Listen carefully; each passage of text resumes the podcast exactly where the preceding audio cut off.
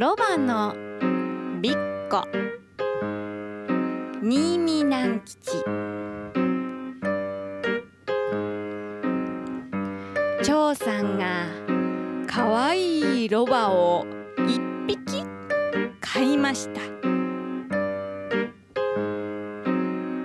ところが歩かせてみるとそのロバはビッコを引くのです。なぜビッコを引くのだろうと考えてみましたがわかりませんちょうど通りかかった物知りを呼び止めて尋ねてみると物知りはロバの体をよーく調べてから言いました。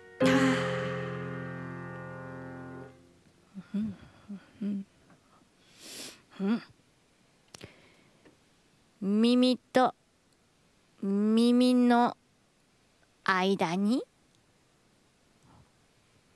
銭ほどのハゲがある。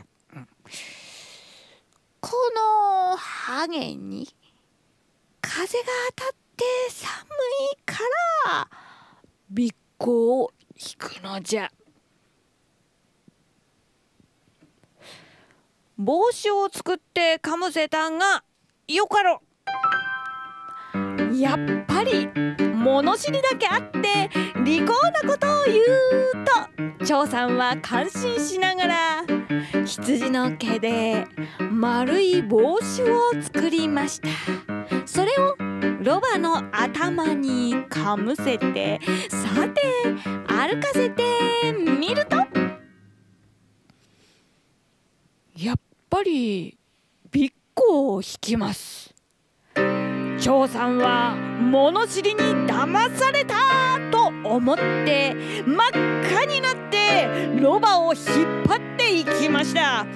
人を出ますにも程がある。お前さんの言う通り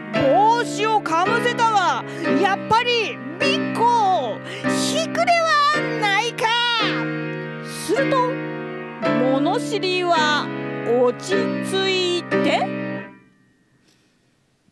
いやこんな帽子ではいかん。ロバの耳を押し込むので耳が痛いのじゃ。なるほど。と思った長さんは家に帰って帽子に2つの穴を開けこから2つの耳を出してやりました。ところが歩かせてみればやっぱりビッコを引きます。また怒って物知りのところへがなり込んでいくと。いやあれでは耳が寒いからいけない？なるほどそうだったと思って今度は2つの耳に長い袋をかむせました。けれどビッコを引くのは前と同じことです。ひよ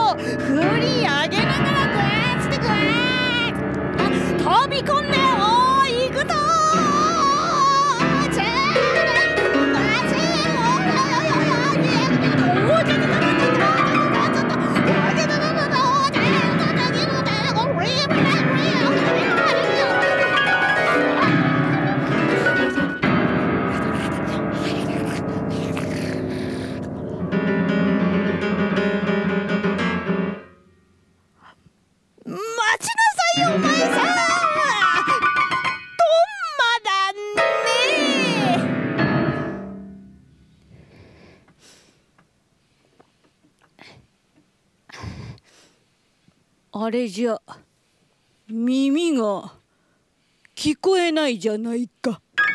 確かにそうだ。と張さんは家に帰りましたが今度はどうしていいのかさっぱり。わかりません。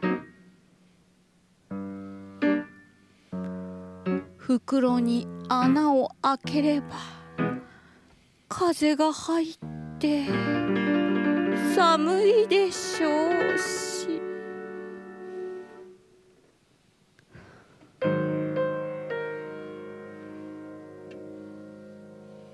長さんは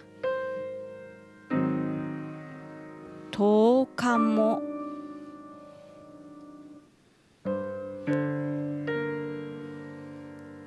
20日もろくろくご飯も食べずに考えましたが。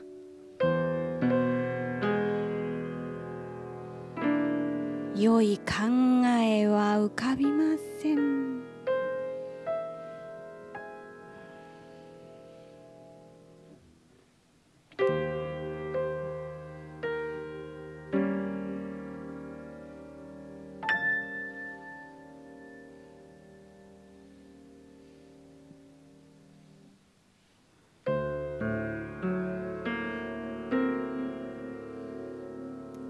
る日通りかかった村人を捕らえて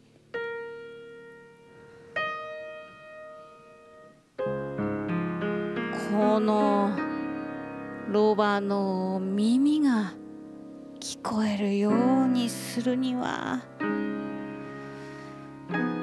どうしたらええでしょうな。きますとその人は「何でもないよ。帽子を取ってやりなさい」と答えました。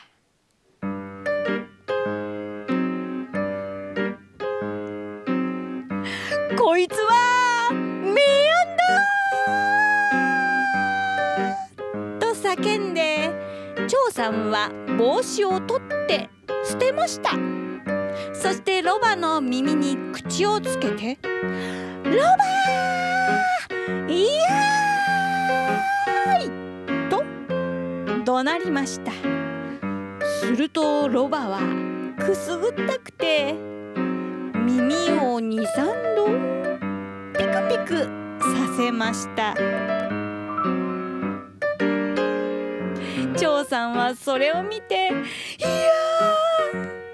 聞こえる聞こえる!」と喜んで踊り上が